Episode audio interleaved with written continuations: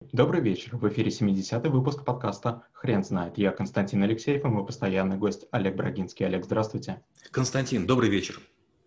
Хрен знает, что такое конференция, но мы попробуем разобраться. Олег, расскажите, пожалуйста, почему это навык? Есть много способов общения людей. Это монолог, это диалог, это широковещание. Конференция – это, как правило, собрание людей, имеющие своей целью донесение некой программы будущих действий, видения или выработка. И в обоих случаях, естественно, нужны навыки для того, чтобы привести людей к единому знаменателю. Или с точки зрения понимания того, что будет в будущем, или с точки зрения того, а давайте-ка вместе подумаем, вместе оценим и решим, насколько верим в то, что нечто возможно. Я так понимаю, что офлайн конференции ушли на второй план сейчас в связи с пандемией. Скажите, пожалуйста, э, как-то обновились правила проведения конференций в онлайн-сфере?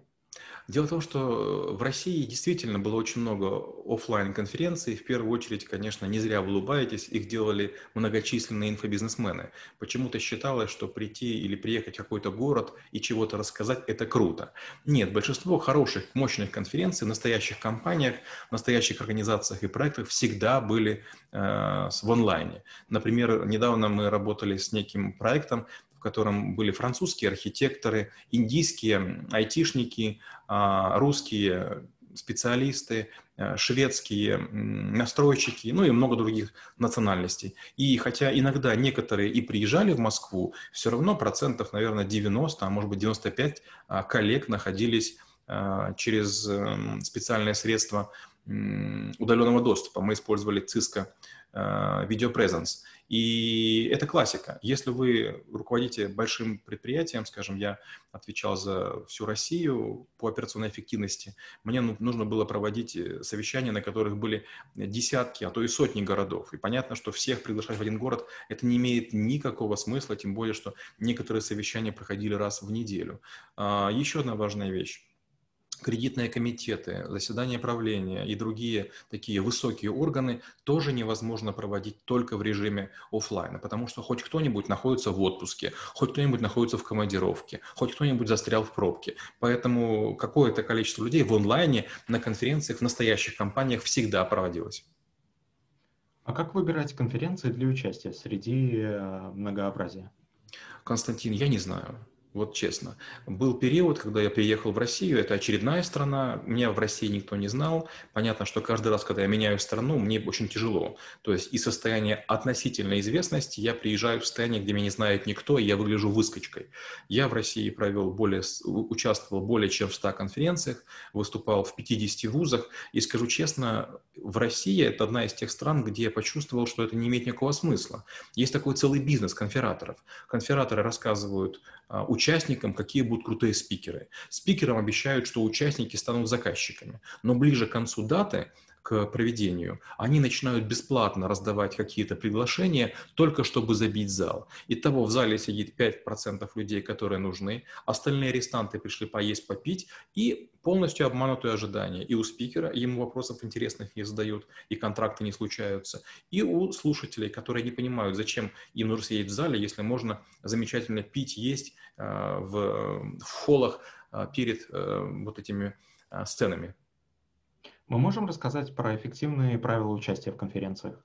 Ну, безусловно, конференцию нужно как можно заранее заявлять. А если у вас уже есть некая аудитория, неплохо бы спросить, кого бы вы хотели услышать на такую-то тему компании, которые давно занимаются конференциями, они имеют, как правило, 5-10 тем, и в течение года примерно там каждые 5-6 недель делают конференции на разные темы, календарь вывешен заранее, все знают, кого ожидать. Дальше очень важно, конечно, варьировать спикеров. А, те конференции, на которых я был в России, это просто катастрофа. Одни и те же 20 фамилий выступают на все темы. Например, безумно меня разочаровал Максим Поташов. Это человек, которого я считал очень умным, пока я видел по телевизору. Я вдруг увидел, что он выступает в вообще на любую тему с очень плохими презентациями, с очень уставшим видом и с нулевой энергией. И, с одной стороны, мне стало его жалко. То есть понятно, что он умный человек, многих хотят его пригласить, но он точно работает на пределе возможностей. И это не имеет никакого смысла. Каждый раз очень здорово, если будут свежие имена, если будет понятно, почему их пригласили, если заслуги будут выдающиеся. А, например, когда выступают, там, не знаю, люди, которые считают, что они чего-то умеют, имеют опыт в 3 или 5 лет, это вызывает разочарование и отбивает всякое желание идти на эти конференции. Каких ошибок стоит избегать в этой теме? Первое. Нужно строить именно конференцию, в которой будет понятным образом излагаться некий доклад. Конференции, которые проходят особенно в Лас-Вегасе, мне очень нравятся, потому что бывает там задействовано 24 зала. И каждый человек, который на конференцию прибывает, он вынужден или приложение скачать, или берет бумагу и там отмечает, по какому маршруту он пойдет. То есть, если вам не нравится в каком-то зале, вы тут же в другой перебегаете, и там, возможно, будет интереснее. Ну и понятно, что где больше людей, тот спикер интереснее. Чем лучше спикер, тем больше шансов шансов, что его дальше позовут. То есть получается игра на выбывание. Следующая важная вещь – это соблюдать тайминг. А, опять же, поразительная история. В России я вдруг заметил, что тайминг ничего не значит. А, любой человек считает своим долгом задержать конференцию на чуть-чуть. И те, кто выступает в конце дня, бедненькие, они, конечно же, не успевают. Поэтому я всегда стараюсь сделать так, чтобы я максимально отыграл время, то есть я пытаюсь закончить вовремя, вне зависимости ни от чего, и записываю это в свой райдер, что неважно, во сколько я начинаю, заканчиваю я всегда вовремя. Следующее, это, конечно же, не надо слишком э, издеваться над спикерами. Часто заставляю делать пресс-подходы, продавать книги, отвечать на вопросы, фотографироваться, обедать или завтракать, завтракать с участниками конференции. Я обычно отказываюсь. Это неприятно, странно и глупо. Как убедиться в подлинности проведения конференции, прежде чем оплачивать ее участие?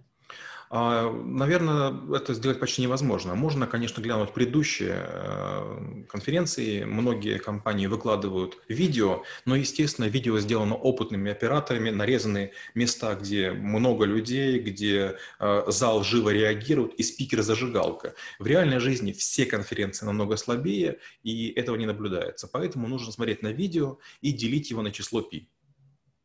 Олег, спасибо. Теперь на вопрос, что такое конференция, будет трудно ответить. Хрен знает.